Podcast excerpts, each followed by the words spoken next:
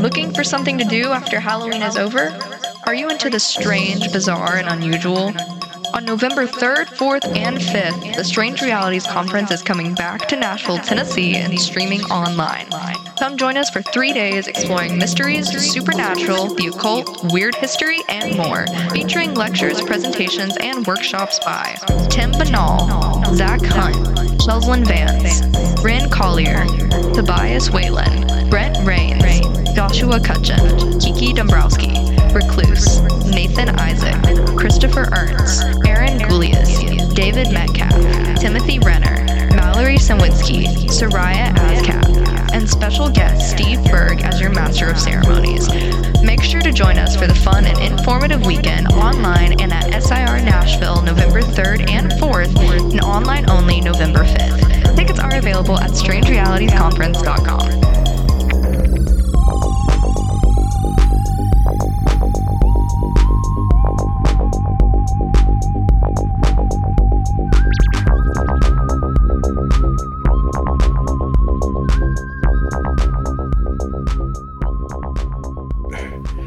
intensity of that gets me every single time.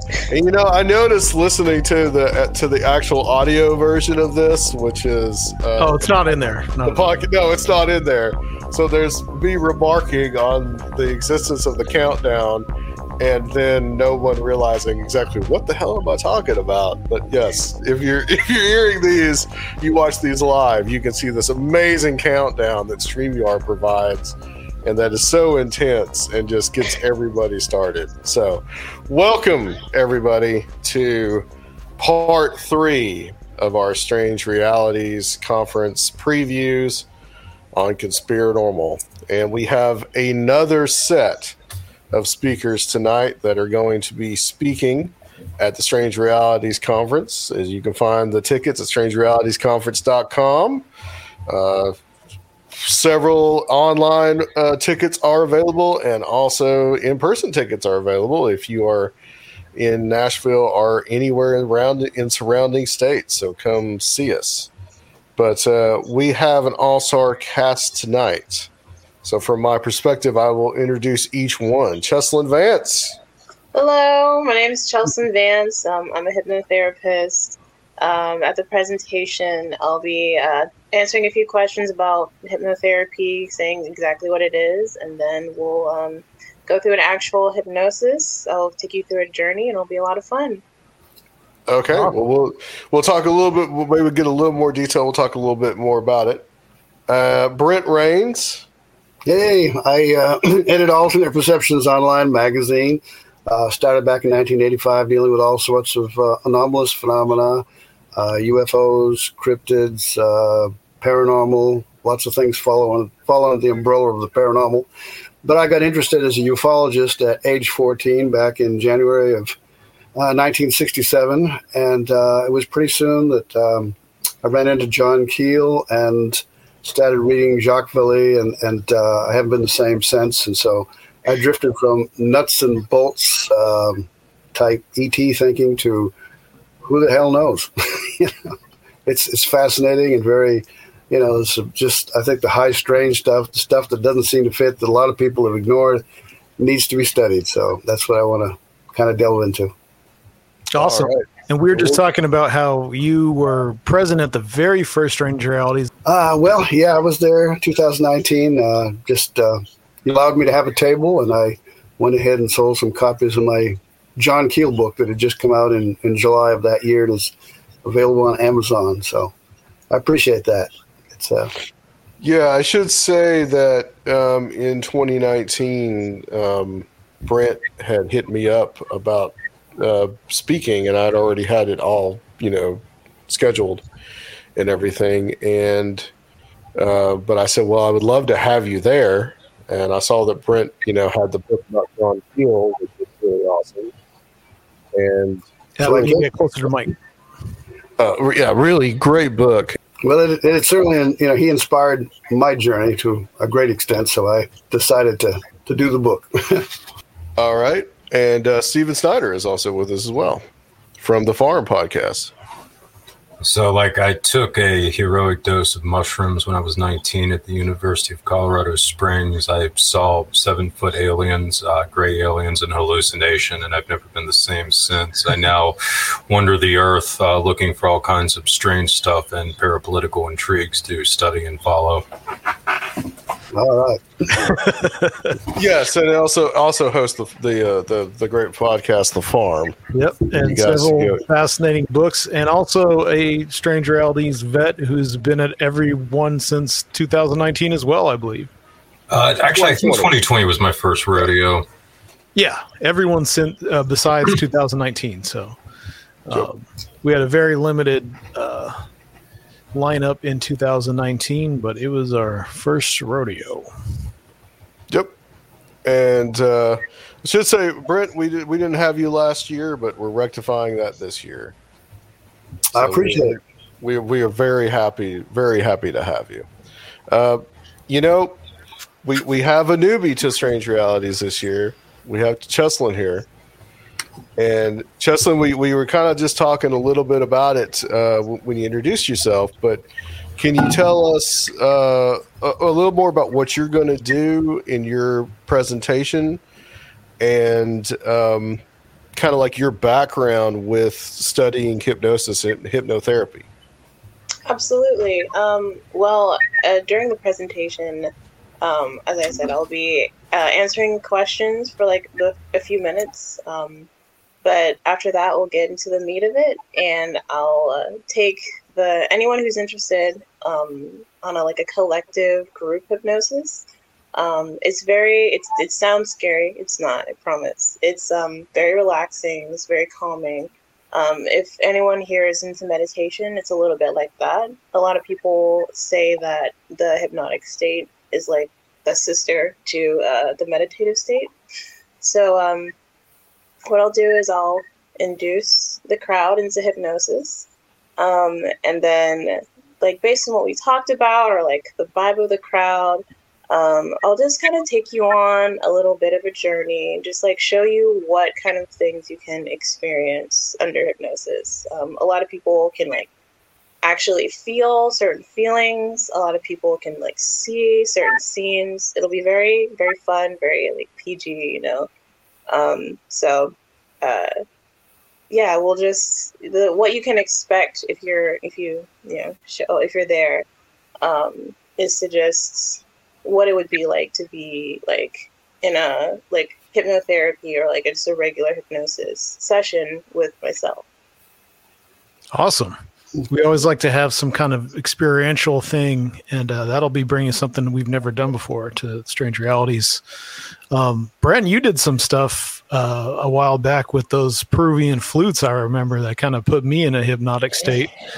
So uh, Yeah, yeah, they were, um, you know, down in South America. Um, I think they started in Ecuador and then moved down into Peru, and it went on for about two thousand five hundred years, presumably, and uh, till the Spanish arrived, and uh, of course they were seen as, uh, you know, the work of the devil and such. They had various. Uh, they were often. Um, wish I had one with me, but you know what they look like uh, to Yeah, explain. yeah. Didn't see them, but they're you know clay vessels that they made, and and they had uh, they were effigy vessels. They were they uh, showed different you know beings, uh, maybe a holy man like in a meditative state, or maybe animals, or um, even uh, people were engaged in in sexual acts, which of course the uh, um, the Spanish thought was definitely the the devil there, but. Uh, yeah, they put a stop to it, uh, but a lot of the people uh, wasn't just the priesthood or the uh, shamanic people of of Peru. Um, uh, men, women, children of all classes were, were buried with these things, and uh, so they were they were quite you know used by everybody. And uh, people have found that when blown, they create a kind of an altered state. And I've had a lot of people tell me, you know, I've done some workshops and.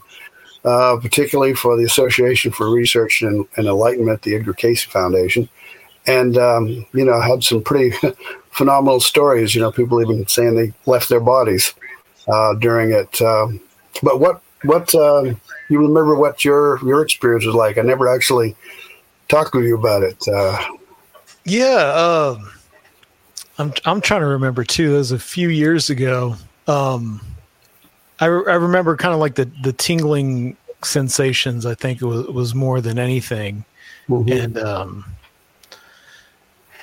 so there was like there was two right, like one on each side, and they they kind of create a binaural Yeah, like yeah, kind of binaural beat, kind of like with uh, you know, uh, you know the Monroe Institute, because right.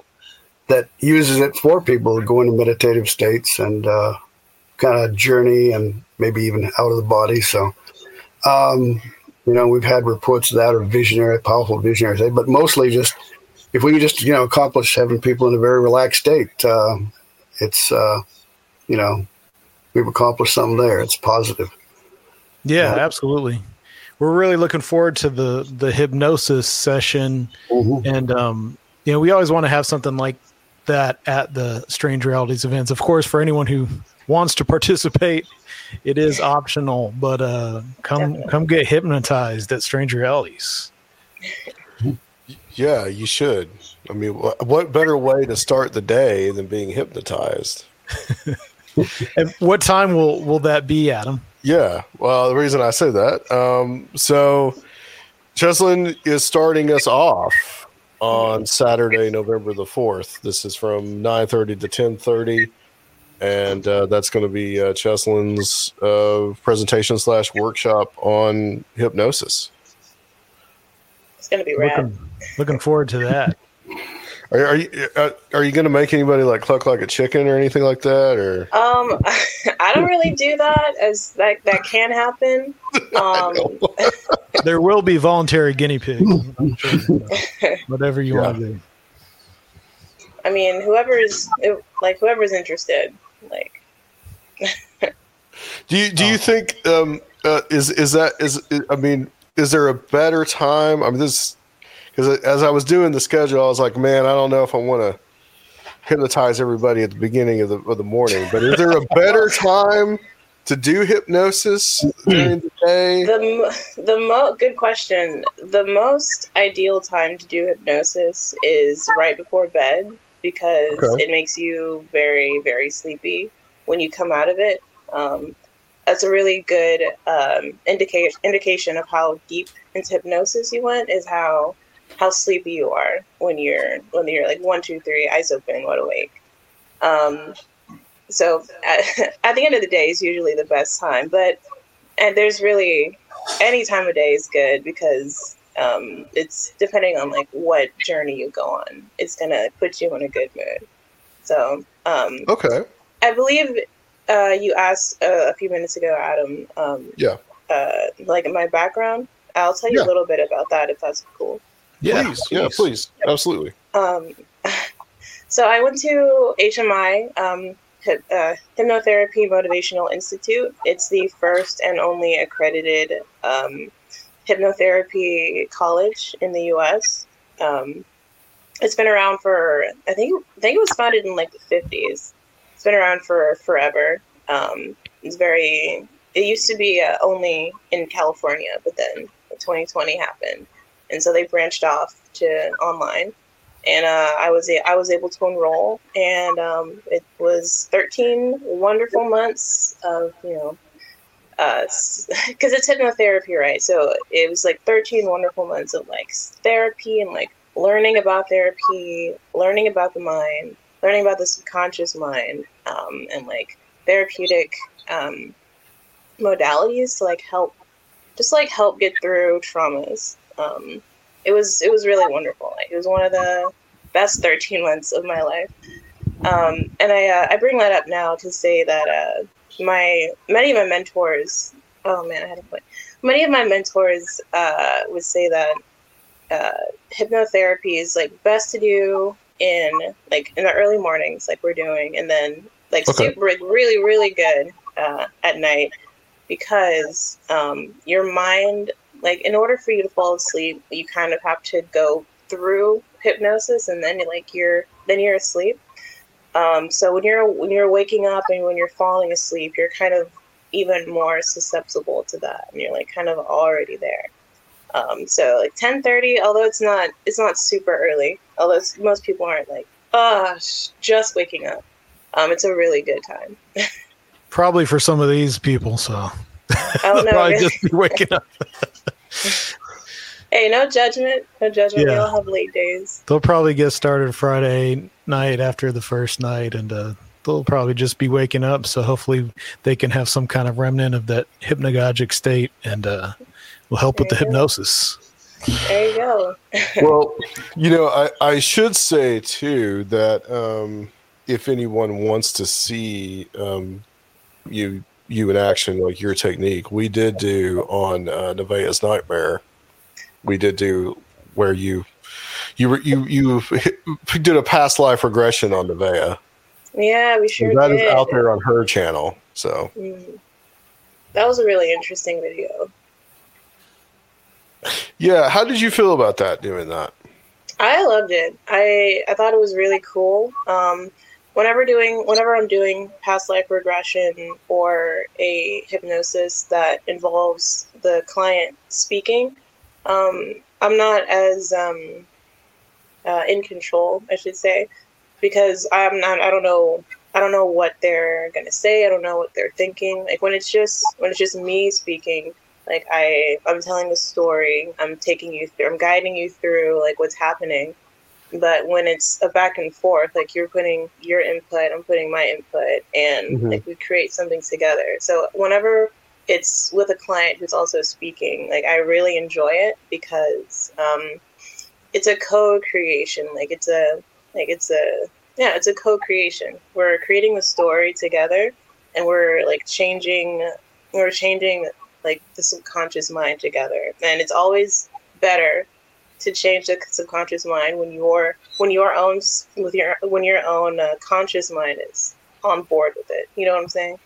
Um, Sure. like like if you if you if like the like your ego agrees like the rest of you is gonna is gonna follow it's a little bit more complicated than that but Yeah. but um i i don't know i, I really enjoyed it and i'd love to do it again Yeah, I have a question for you on that. Like when when we did that, um, please do you see like the past life regression? Do you think that they're actually that they're they're actually remembering a past life, or is it more useful as like a form of therapy? I That is an awesome question Yeah. um there's been a lot of uh back and forth debates on that um there's a lot of people that believe that they're actually going into their past lives. Um and then there's you know the other side that thinks um no it's just in their imagination. Um and really there's no real way to say.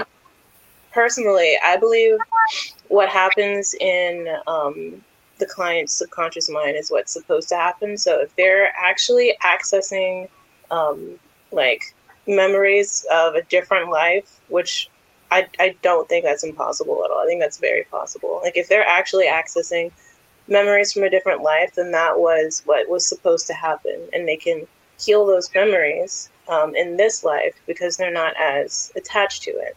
Mhm. But if it's something made up in their mind, then that was also what was supposed to happen.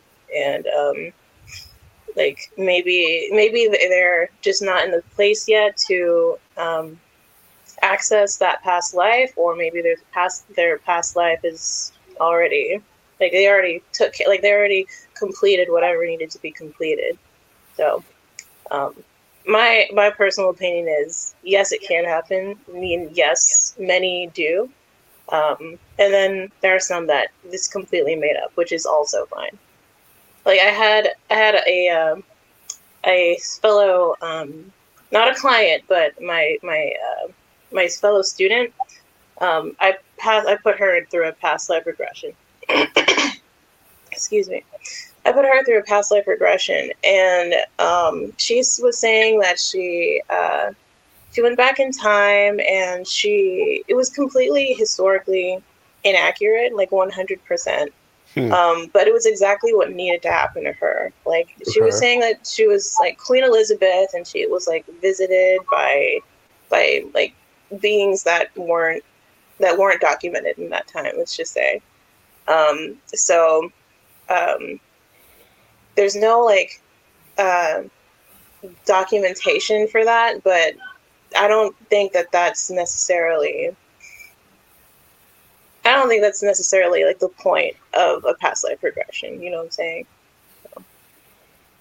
What kind yeah. of beings can I ask? she was just saying, uh, well, she's not a client, so it's okay for me to say. Um, she was just saying, like, she saw her. I'll just have to. You can I tell me I don't, here. I don't know if I want to share. It's she didn't really give me permission to share. Okay. But, um, yeah, let's let's we'll keep it there. Uh, she we, just, we can keep it there then. That's fine. We can keep it like this. Okay. Yeah, yeah, yeah. Maybe you can tell um, us when we're off the. If air. you're interested. That's why you want to go to Strange Realities. You, you exactly. The, the real scoop. uh, yeah. Awesome. So, and, yeah, and you're in Nashville, so it's right. great to have more local folks. Yes, yes. Born and raised even in Nashville. Right. That's even that's even better. Even though I'm not in Nashville anymore, but uh, we always tried to have some kind of connections. Uh, Brandon's in the area as well, awesome. and um, Waynesboro, 90 miles south. but you know, yeah, on the subject of hypnosis, I remember Dr. R. Leo Sprinkle, who was involved in you know hypno- hypnosis with a lot of uh, UFO experiences, but also reincarnation. And he made the point that um, that the hypnosis that he used often was much more effective in dealing with uh, getting people on a better track in their life, uh, no matter what, whether it was real or unreal, than regular psychotherapeutic uh, sessions.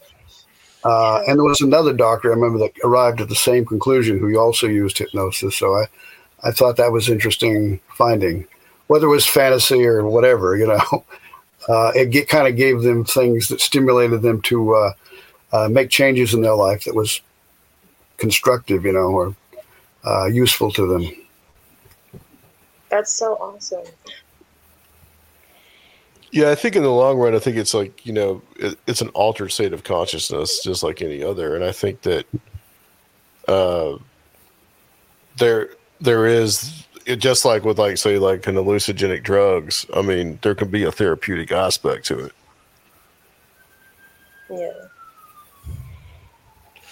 Uh, um, Br- just like oh. Oh, go ahead. Go ahead. Um, uh, I do. I, I just want to let like you know the people know like hypnosis is is safe. Like hypnotherapy is safe. You can create a very safe environment, but um, just like you know with like hallucinogenic drugs you can have an amazing wonderful trip that like opens your opens your mind and like just helps you elevate in a way. Um, but then you can also have like really a really dark trip that you know shows you scary things. I think both at the end of the day will help you. But um just just like that hypnosis can be a really um, unpleasant experience. Um, with the wrong like with the wrong guidance, I'll say. So, yeah. It usually is amazing. Like 99 times out of 100, it's great.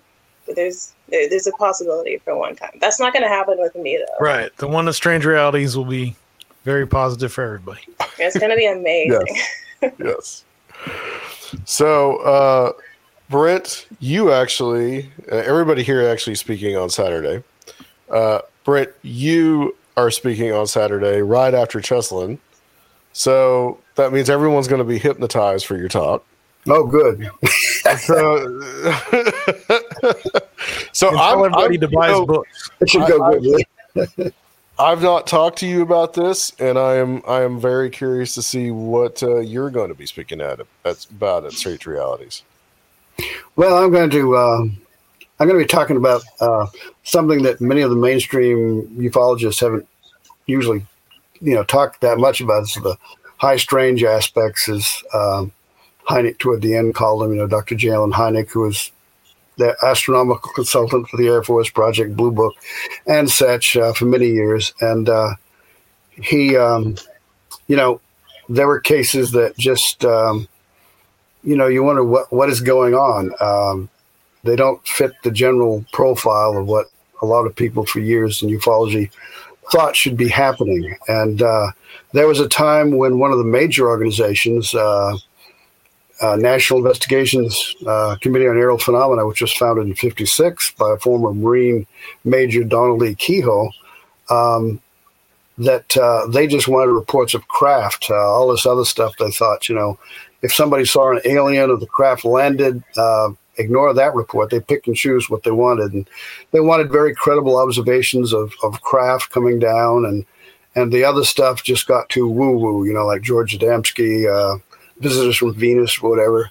So um, they ignored a lot of evidence, and, and even Dr. Hynek, um, you know, was kind of affected by that for a long time, and until meeting Jacques Vallée, the you know the astronomer, mathematician from France in 1963, and uh, he told him about the landing cases and occupant cases they had in a wave back in uh, France in 1954, and uh, that there was you know there was some good investigations done, and it was pretty pretty anomalous stuff. And uh, Hynek always at that up until that point uh, kept expressing that there was uh, these events uh, were probably just as the Air Force was saying, uh, just teenagers, you know, with a gas can making a fire on the ground.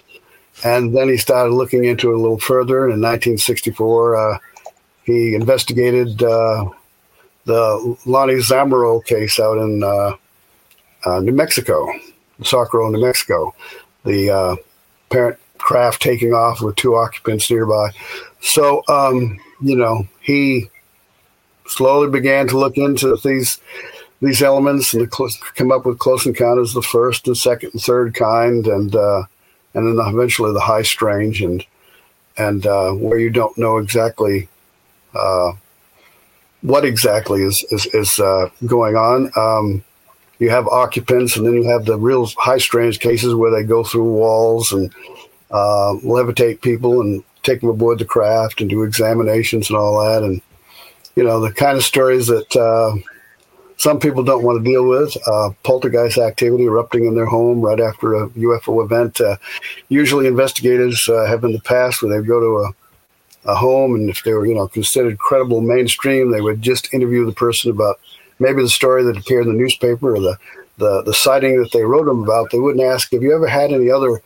unusual, unexplained experiences and, and, just leave it open like that. And then they would maybe uh, as in 2019 when I attended your conference, uh, Tim Renner and Joshua Cutchin, they delved into that. They, there was the women in white and and all these other anomalous things that you know they would ask a witness maybe saw Bigfoot. Well, anything else unusual happened? And I remember the the one case, uh, you know, um, where the guy said, "Well, my house was haunted," and he had some pictures and and he and he looked at the uh, Tim Renner looked at the pictures and uh, the guy thought they looked like a motorcycle gang, and Tim Renner looked at it and said they more looked more like Bigfoot, you know.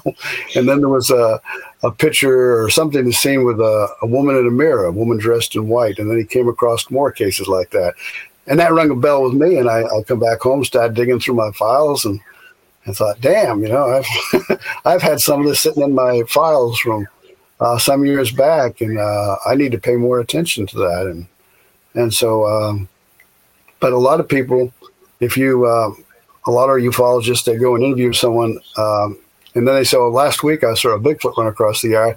They'll be like, "Well, no, that's not my department. You need to talk to one of those cryptozoologists or somebody." Yeah.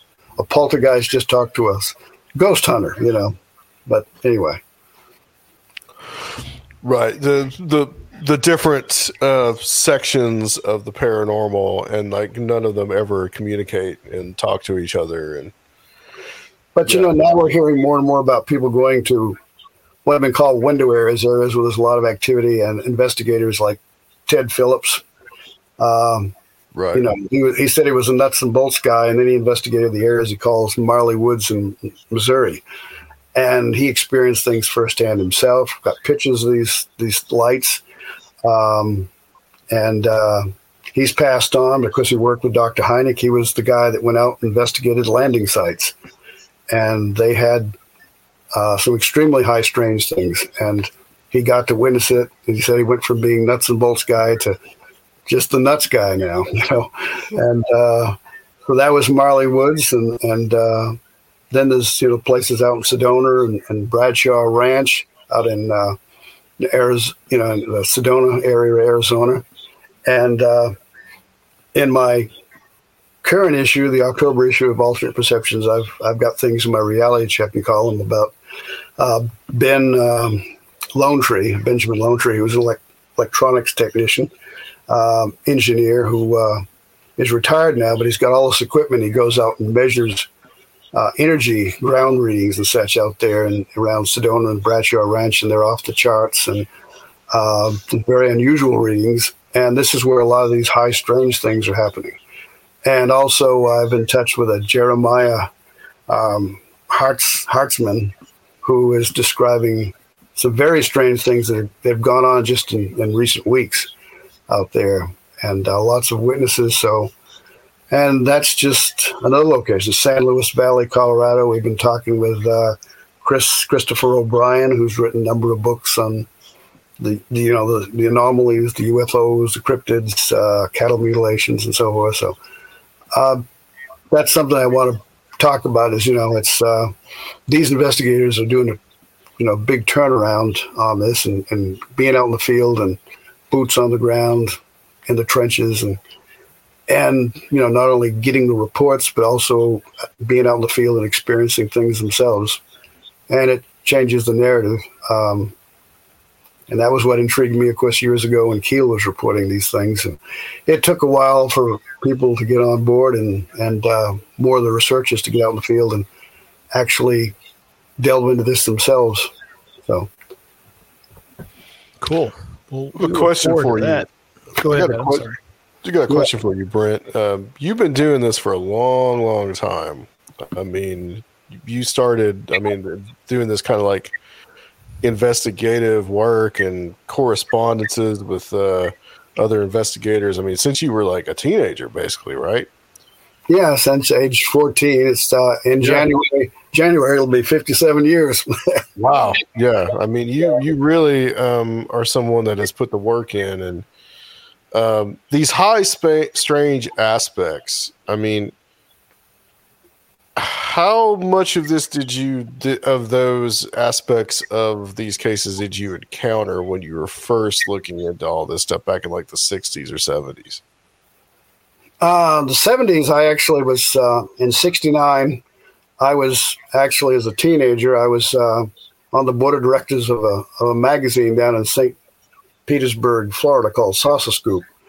And it was pretty well known at the time and john whitnor was the editor and, and publisher.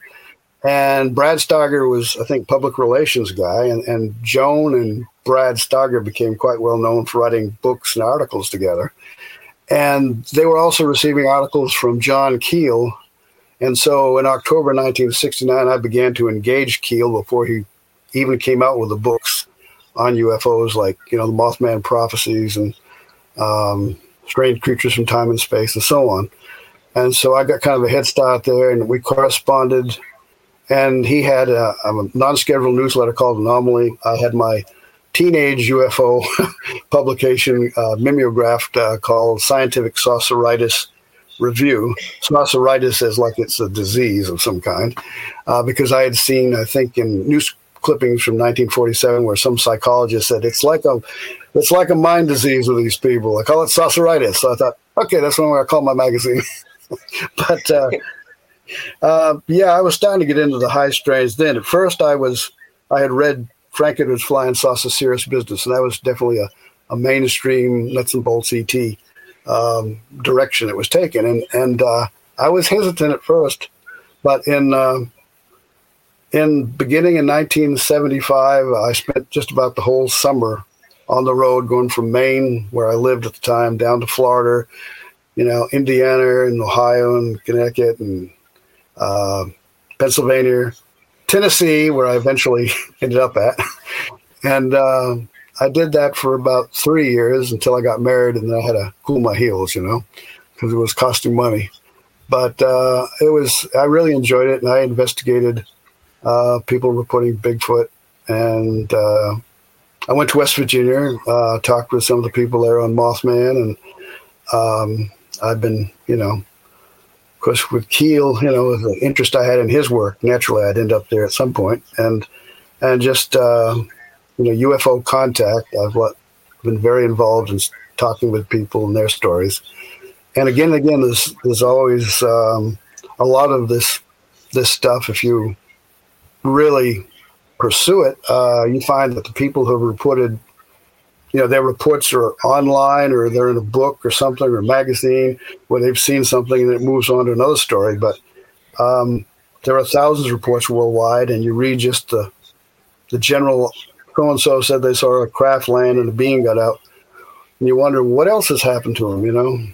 And uh, that's an important area just to give them, you know, and and Tim Renner and Joshua Cutchin, they, I know they do that. They ask, you know, as gently as possible, what other unusual things have you had ex- experiences with? And, right. And so I was in 73, I remember I was with a, a woman quite well known in the field who was also an experiencer herself. And we interviewed someone and she brought up that question. And the lady at first had seen two saucers, uh, a saucer two nights in a row down near a Naval Air Base in Jacksonville, Florida. And uh, she asked the question, What else unusual have you had experience in your life? And uh, she said, No, nothing. And then she said, Well, one time a friend had died, and then I got a phone call. It sounded just like that person. They said they were going to come to the house. I started crying, and I said, No, no, no, don't come. And then she said, Oh, yeah. And there was a time I saw an apparition of a person, and, and you know, and gradually she started remembering things that she had just, you know, uh, didn't really have a context for and just kind of pushed it back in her her mind. So that was a good approach. It was a good learning curve for me on that. Yeah, I mean it's a yeah. It's, you you have been doing this for for a very long time, and one of the one of the really cool moments um, for me in 2021 was getting you and Alan Greenfield together and I think that Alan had said that he had not seen you for like 40 years or something like that. Yeah, I didn't know if he even remembered meeting me, uh, but it was uh, around 1977 at a conference he was speaking at in Ohio, and uh, you know, I uh, uh, he had a book just came out called Saucers and Sorcerers, and uh, and then later a group of us in Ohio um, which I was hanging out with a lot of uh, people from the Cincinnati area. And we traveled up to, uh, I guess maybe it was Cleveland, and they had a uh, a conference uh, that was pot Star Trek and pot UFO. and uh, so anyway, um, Gene Stein, Steinberg was there, and of course Al Greenfield, and those are the only two I remember. But um, we got to talk with Alan Greenfield later up at his room, a bunch of us, and just sit around and ask him questions. And and uh, so yeah, hadn't seen him since then. so, was as wild back then. well, well, he uh, he's wilder now, I think. cool. Cool. Steven, you were going to ask a question. Yeah, Brent. Uh, well, actually, I had two questions. Like the crowd you were talking about in Cincinnati, were any of those like part of the Bate Cabal? Or um, was it the Horus-Maat Lodge that came after it? Um, they were sort of like a magical group that was active in the Cincinnati area around that time. No, actually, it was uh, Charles and Jerry Wilhelm of the uh, Ohio UFO Skywatchers um, Investigators League, and they had a publication called the Ohio Skywatcher.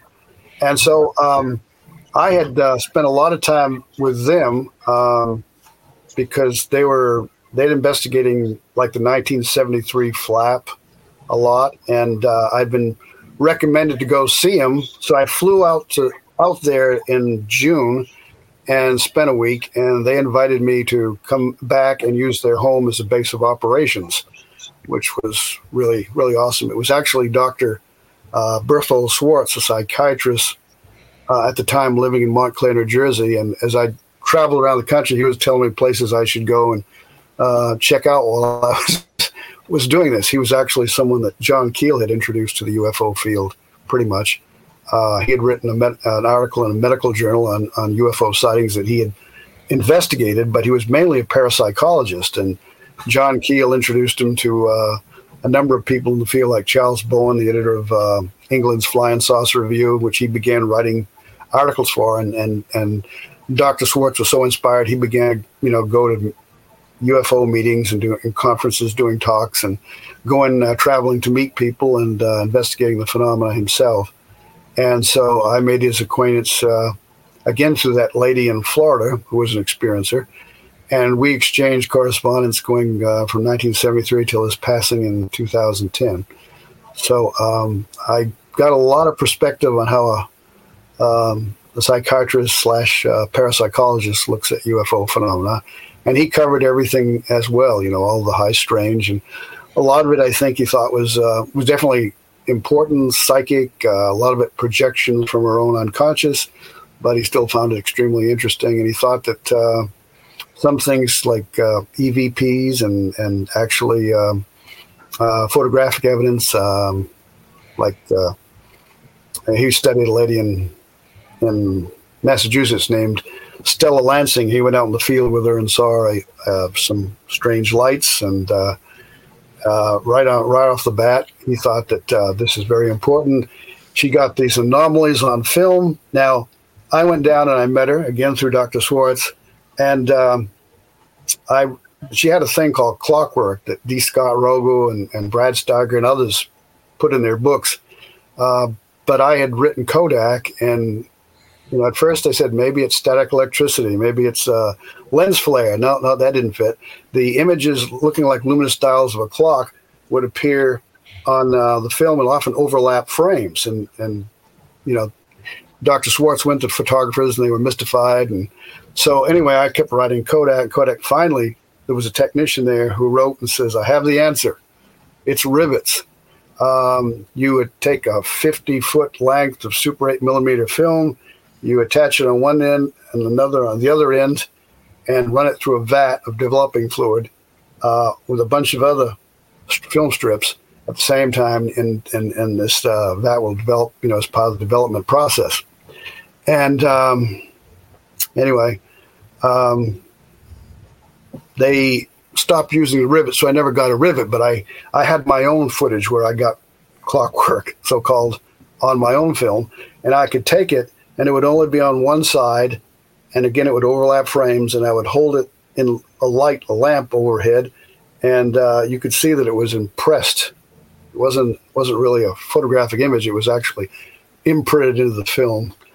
And so I made uh, Dr. Schwarz aware of it. He said, "Well, that may be, uh, but sometimes it gets in the middle of the film, uh, according to Stella." And uh, I thought, eh, maybe sometimes it's a fluke, but by and large. And so I tried to express that I really think, you know, so we had a disagreement on that. but right. and, and and Stella called me up and when he told her what I had found and she says, Brent, if you wanted to know what this was, I had contacted Kodak too. And um, you know, this is I don't believe that answer. And I thought, well, I do. So anyway, I had to calm her down. But um, so you know, I, I, I I know there's something to some of these uh, instances where certain people get unusual images, but I think in that case, the clockwork one, um, I have an explanation for. It just, you know. And you said the the Steigers were based out of St. Petersburg, Florida, uh, or did I misunderstand that? Oh well, no. Brad Steiger, um, he's originally from Iowa, and he lived in Arizona, and um, when they were doing the journal, though, I think you mentioned mid '60s. It was yeah, he uh, yeah in the uh, back in '69 when I was on the board representing the state of Maine, um, and it was uh, he was like public relations director, as I recall. He was he was listed on you know as a as a member of the board, uh, but uh, he was not living in Florida. He just you know wrote for him. Well, do you and do you happen to know though if the publication would have had any encounters with James Shelby Downard? Because I think he was based out of St. Petersburg around that time. Um, been kind of trying to put together a history of some of the groups that he might have been in contact with, and that seems like something that would be down his alley. James Edward Downer. Shelby Downard. Shelby Downard. Yeah, I've been spending time with Richard Spence lately. Um, I don't know. I'll. Uh, I'm not sure. Um, I can look back and and some of the back issues I have and see if anything comes up on that. But I did, Well, that would be extraordinarily interesting if that was the case. Well, yeah, because we've been trying to figure out how that circle of Forteans really hooked up with Downard in Florida uh, during the 70s. But I mean, it seems like that would be a logical place for them to meet him. Was that that was primarily a, U, a UFO publication though, Brent? well, it was, but no. I mean, you had John Keel writing articles. Yeah, I uh, mean, if John Keel, you would definitely have Fortean's work lurking in the background yeah, yeah, there were some a lot of very strange stories. Yeah, Just the At most time, uh, I- yeah. the most paranoid raving lunatic writing that was in it might be this guy that recluse, recluse is looking for. So Yeah, I'm not sure I know him, but anyway, um, probably glad to look in, in what I have and see if the Well, if you're if you're I on thank the you, Brandon. I know Richard would thank you as well. if if if uh, Brent, I think you may be a, a member of the 2022 streaming group uh, from last year. So if you go back and watch Adam Gorightly's presentation, you'll learn all about James Shelby Downard okay. because that's that's primarily what he did it on. So we should say, Brent, you are speaking at 10:40 a.m. to 11:40 a.m. on Saturday Mhm. morning. it's on the Keep in mind, guys, for everybody listening that is listening on this or the podcast version, that is Central Time. So you, you may have a hypnotized audience, but maybe you can you, you can get some suggestions put in there. and Well, Brent, you know, it'd be good. Brent should have his books available. And uh, last year had some back issues of alternate perceptions and UFO perceptions uh, for collectors of uh, ephemera. Um, Yeah, I've still got still got quite a few of those. And, bring uh, them out, and uh, everyone should buy them up. Sounds good. Okay, Stephen, uh, you have got quite the presentation for us this year. Yeah, well, here's hoping. um, it sort of had a bit of a genesis in the the book that I just released, um, "The Art, the Secret History of Cyborg Conspiratainment and the Shattering Reality," Book One. Uh, it's been quite an endeavor writing this thing. It took me roughly three and a half years. Uh, took me basically across the entire country to San Francisco, the barracks in Carlisle, just all kinds of other archives. And um, originally it was going to be one book, and then I think around the 200,000 word mark, it uh, came to a realization I was going to have to rethink that prospect. So anyway, finally got the first book out. But um, as to the presentation, I want to say about 2021, 2022, I was contacted by Jasun Horsley, uh, former host of Auticulture. And of course, he's written The Vice of Kings, a lot of other fantastic books. And uh, he was doing some work on artificial intelligence, predictive modeling, and all this kind of stuff, which had become a major point of emphasis in my book when I started to research Cambridge Analytica. And one of the uh, really striking things that I had found was that this kind of technology that was based around data mining and predictive modeling that could be applied to elections uh, was actually pioneered by a company named Simulmatics. And that uh, the first election it was used in was in 1960 by none other than John F. Kennedy. So this stuff had actually been around for a good 60 years or so. I mean, even before the Cambridge Analytica scandal. But as I started to look into this, it became really interesting because one of the guys involved with Simulmatics in the early years was a guy called Eugene Burbank, I believe, who Burdick, Burdick, who ended up uh, writing a couple of novels as well. In fact, he was a bit of a jack of all trades, did all kinds of cool stuff, quote unquote. But uh, one of his books was uh, The Ugly American, which of course later became a major bestseller. And then he wrote a book called Failsafe, uh, which has a plot remarkably similar to a movie called Doctor Strangelove. Right. And in fact, it was in development at the same time that Stanley Kubrick was developing Doctor Strangelove, and the plot was actually so similar that Kubrick decided to sue Burdick to try to prevent the production of his uh, adaptation, so that Strangelove would come out first.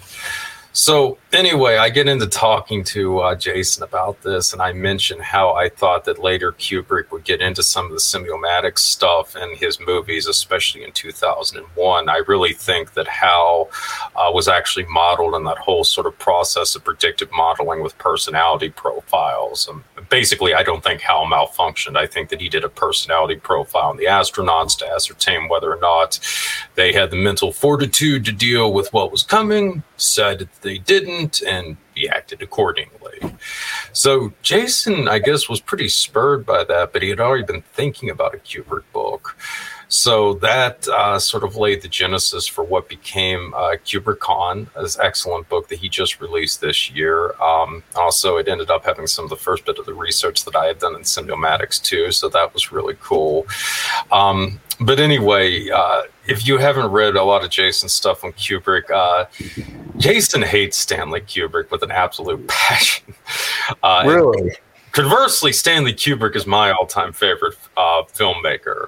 For me, basically, there's Stanley Kubrick, there's David Lynch, and there's pretty much everybody else as far as directors go, except for maybe John Carpenter. Okay, but um, and ironically, Jasun is a big David Lynch fan. I don't really get how you could hate Kubrick and love David. So, so he wrote a whole book about Kubrick, but he he hates Kubrick. Yes, yes, he hates Kubrick, but he wrote a whole book about him. Interesting. wanted to get wanted to get into all of the deep state implications and stuff like that. And Kubrick, he was using some of the research I had done along with a lot of the other research as a basis for this. So some of the like the eyes wide shut stuff? hmm So Jasun does his whole thing on Kubrick, and I mean, you know, I just can't let that sit, right? Because I mean, this is my boy, Stanley Kubrick. So I got to do some kind of response for this. So I'd already been toying with the notion of doing a big presentation on Kubrick. I think as far back as the summer, because I wanted basically an excuse to get in here and debate Jasun, which I actually just did yesterday. And uh, for round one in the Great Kubrick debate.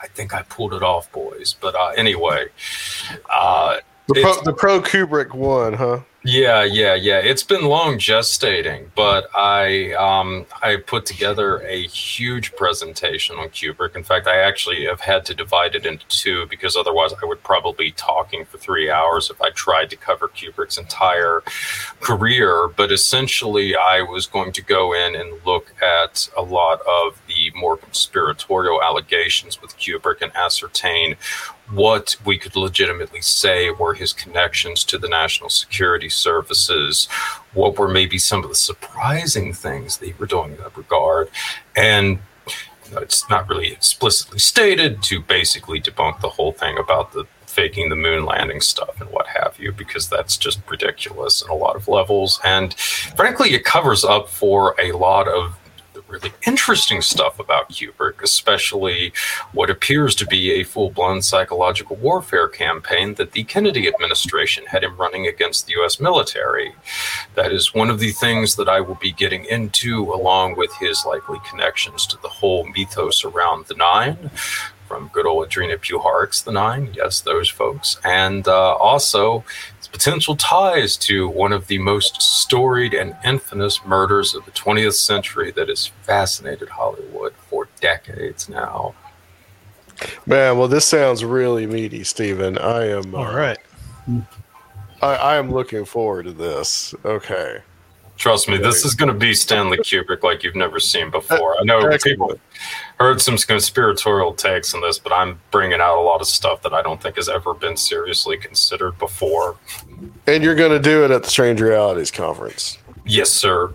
I mean, of course, up to that point, we got the great Love. Kubrick debate with uh, me and Jasun on the farm, and then for the Zoom party, I got coming up here in about two, or actually a week now. I'm going to go uh, deep dive on The Shining, but the real meat of the stuff is going to be at Strange Realities, and there are going to be some crazy revelations there. Okay. Okay. Well, I that uh yeah, so I- I, don't th- I don't really don't want to say any more about this because I want people to either come physically to the Strange Realities conference or I want them to come uh to the on and online and see this uh, presentation. I wow. Okay Trust me, it's going to be groovy, guys. this, this is going to be a good one. And, and and we should tell everybody, Stephen, you are scheduled 4:30 to 5:30 Central Time. That is PM on Saturday evening. So you are right before dinner. So plenty of time to uh, talk about uh, Stanley Kubrick uh, during the dinner break, which is at SIR itself. So uh, I would add just to just to say. Uh, now, not a movie directed by Stanley Kubrick, but in 2010, they did explain why Hal killed the astronauts in 2001. But that's a cover up, right? Well, yeah, but I mean, definitely Kubrick and Arthur C. Clarke had a lot of um, diverging opinions on some of the stuff that went on in the script. So, um, Yeah. but Kubrick did not associate himself with 2010 for a variety of reasons. Right, right, right. I mean, it was just, it was, it's a very different movie than 2001, obviously. Um, it was kind of a, just a way, well, I mean, Arthur C. Clarke wrote it, but the movie was kind of, it was not a very, it wasn't like heady and as intellectual as probably 2001 was. I think, yeah, Arthur C. Clarke didn't work on it until like what a good 10 years or something too after Yeah, one yeah. came out. Yeah, I'm pretty sure that that's true too. Um, and it may have actually happened right. I mean, in the early '80s. I mean, the movie was like '84. Yeah, yeah. So, you know, I'm I'm thinking that it might have just been a way to kind of wrap up 2001. But he came out with another sequel, which is 2061. So there was also that as well. So, but that never got produced into a movie. Actually, then there was 3001. Yeah, I was going to say, wasn't there like the Yeah. 3001 Yeah, like there the was a 3001 too. Yeah. So I don't know whether or not I think maybe he, he that Clarke intended 2001 is probably just like a uh, a one off type of thing. So Yeah, it was. I think only after the enormous success of the franchise that he um, decided to Right. just keep expanding it effectively. But that's, I mean, that's kind of another thing about Kubrick too. When it's like uh, you sort of consider some of the source material and whether or not that he actually had any intention of following through. Um, one of the things like Jasun and I were discussing in that regard, for instance, was The Shining and Kubrick's decision to do the maze at the end versus the um, what was it, the hedge animals? I think that came yeah, to life. yeah, that's Um, what it is in the book. And the yeah. the official story was that Kubrick tested like some animatronics to try and get the hedge animals, but then after the results weren't that great, he decided to go in a completely different direction. And frankly, neither Jasun and I believe that in the slightest. I I think the maze was always the intent. I mean, I can you even imagine Stanley Kubrick doing a freaking movie with an animatronic hedge animal tracing a kid around like a hotel? I mean, like, there's there's no way he was going to do that. It was not going to happen. Never. Uh, I, I, I think I think one of my one of my most interesting things about Kubrick is how he was such a prolific director up to a certain point, and then he just kind of stopped.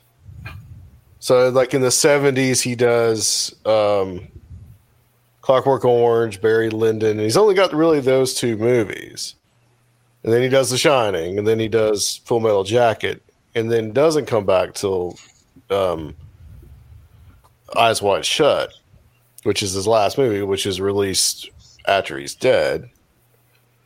Um, I've always found that interesting. Maybe that could have been for health reasons, but it seemed like that just a certain point that he just he just backed away and he just kind of just did whatever project that he wanted to do.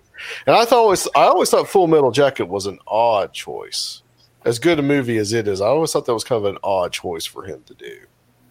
Well, he was actually, I think, much more um, keen on box offices than a lot of people realize. And when you get into like Full Metal Jacket, which was the project he started looking at in the early 1980s, uh, this is like right around the time when, you know, like Rambo and the missing in action movies Right. uh, were really starting to, um, you know, make waves at the box office. So, from Kubrick's thinking, it's like, okay, you've got all of these sort of cheesy uh, Vietnam centric action movies. So, I'm Stanley Kubrick. I could come out with like my big, you know, sort of um, art house movie or whatever on Vietnam that'll kind of play into that market, but I mean, will elevate it to a higher plane or something like that. Uh, so it was a great thought, but unfortunately, he was sort of upstaged by Oliver Stone when Platoon came out. And so you sort of had this Yeah. serious Oscar caliber Vietnam movie that beat Full Metal Jacket uh, to the release date. And that I think took some of the wind out of the sails of that movie.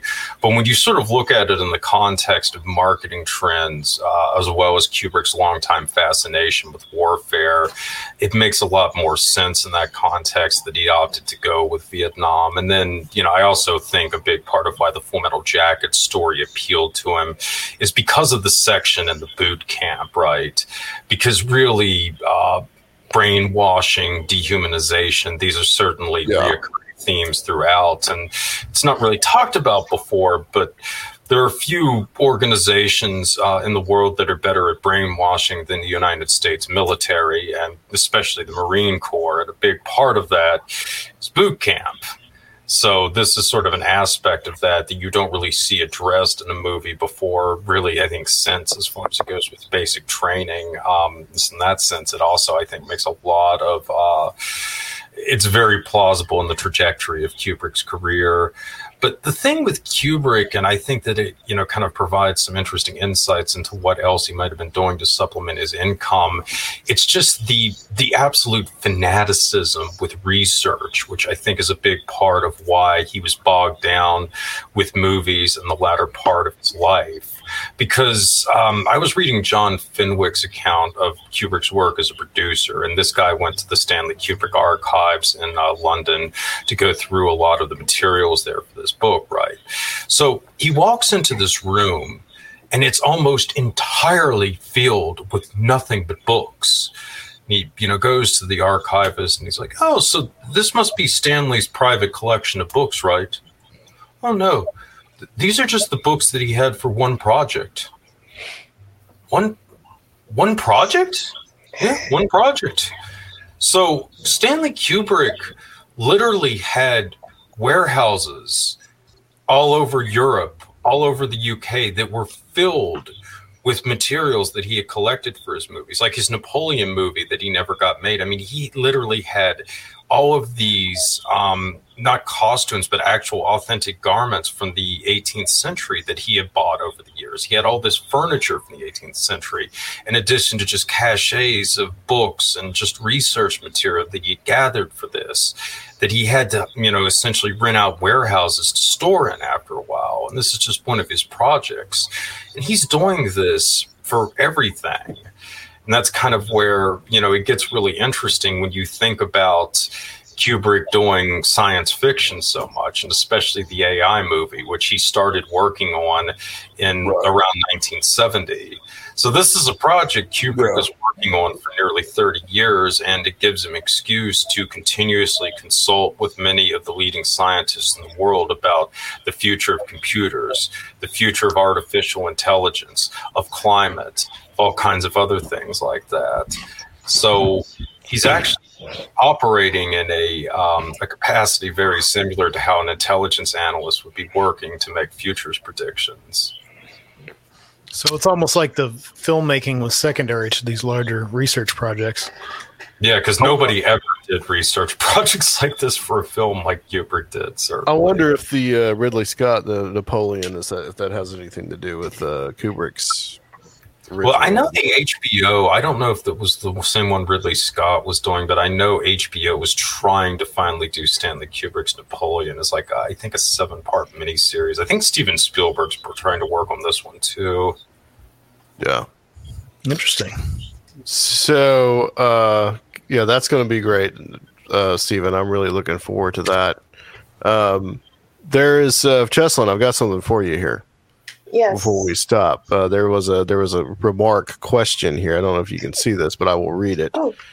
Uh, it says, interested to know what level of efficacy you get with conducting a hypnosis session online with a patient or client versus an in person session, and if that separation is less conductive to inducing hypnosis or the strength of the hypnotic experience. Looks like it's about, I guess, doing it online as opposed to in person? That's a really good question, uh, Cole Mark. Awesome question. Thank you for asking. Um, well, uh, online is usually better because um, you're in your own home. You know, you're in your own space. You know your space. You feel safe in your space. Um, when you um, when you go to like an office, like out of person, or like like we're gonna do like a like a conference, you're a little bit more anxious. You're a little bit more. You're less likely to go. You're gonna go into hypnosis regardless with a good hypnotherapist, but um, it's gonna be a little bit more tricky because you're more guarded. But when you're at home, you're feeling safe. Um, and like it's just it's just easier for your body to um, relax into the state. Awesome. Well, yeah, we always try to make sure that these uh, experience and workshop based presentations uh, are uh, streamable as well. But if it works even better, or potentially does, then that's really cool. Yeah, yeah, it, it works perfectly if you're like listening to this like on your phone and laying in bed. Yeah, and that's something too, guys. That was would say that a lot. We're gonna have we'll have a lot of people on an online audience, so you guys will be able to participate as well, and, And some may questions participate and later. everything else. Yeah, yeah. So uh, I chat's want usually usually pretty fun too with all the online folks. right. And just just plant the suggestion that they're going to like the next talk too, real well. There you go. there you go. Steven, um, is, are you going to have copies of your new book available? Yeah, I will probably try my best to anyway, but um, that is the plan right now. Cool.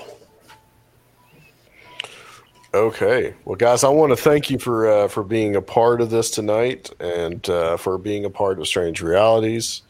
Uh, please, everybody, t- tell us where you guys can, where people can find you, uh, and all that, and anything that you want to prom- that you would like to promote.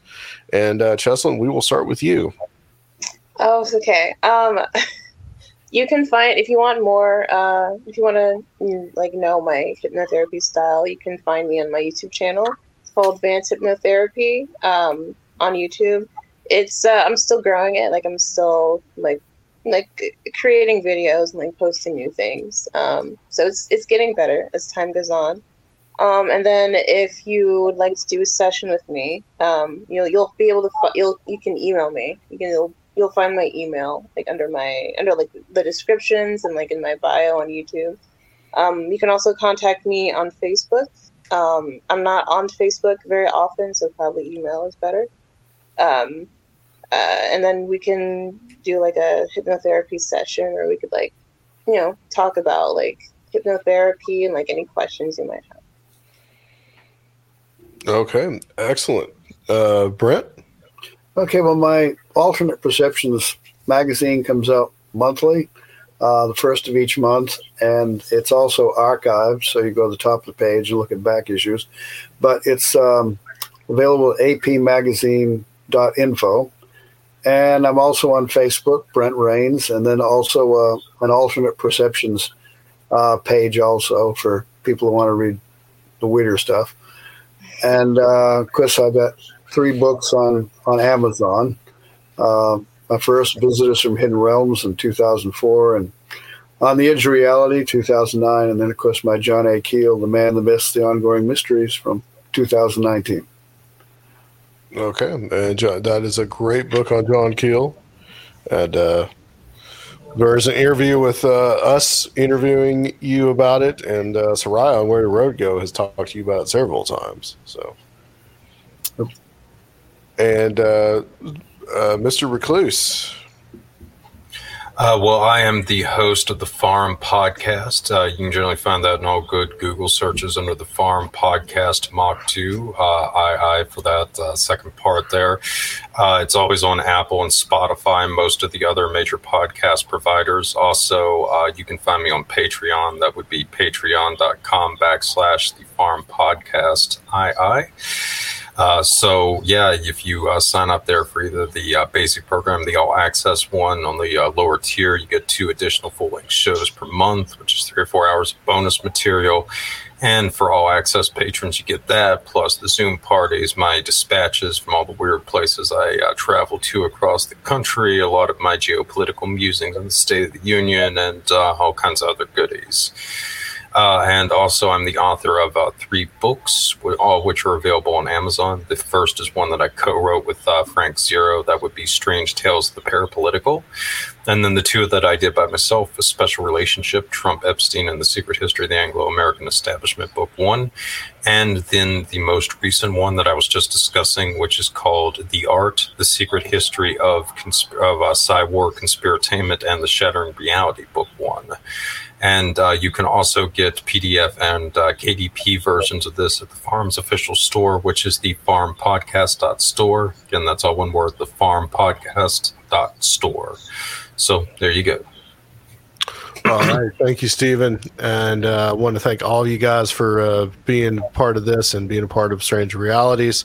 Uh, Seriah, is there anything that you want to add before I uh, we sign off here? We saw some tickets come through on the uh, live stream here. We appreciate that, folks. Uh, the uh, the more tickets that uh, can be purchased in advance, which we understand they'll be mostly just the uh, online folks by now. If you haven't planned that weekend, um, that will uh, help us. The more we get, will help us to cover the costs and stuff that we have to pay up front for this. Uh, it's definitely a labor of love, and we compensate all of our speakers every time.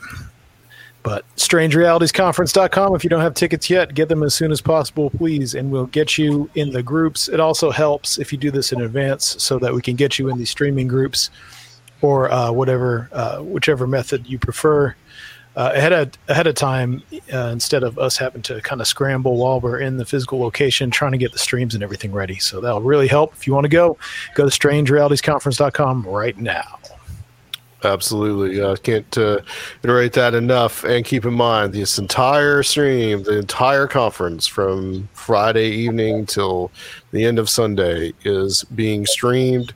It's just that on Sunday, November 5th, that is that is just online only. So we will not be at the venue, but the entire thing is being streamed. So, guys, uh, just uh, going forward in the next couple of weeks, next week on the 17th, uh, we will be streaming live with Aaron Gulyas, Chris Ertz, David Metcalf, and Zach Hunt. And on the 24th, Seriah Azkath, Timothy Renner, and Michael Hughes will also be streaming with us. And we will have two more of these previews before we say adios to go to Strange Realities. So, guys, looking forward to it. And get your tickets at strangerealitiesconference.com. All right, guys. Thank you guys very much. And we'll talk thank to you soon. Spirit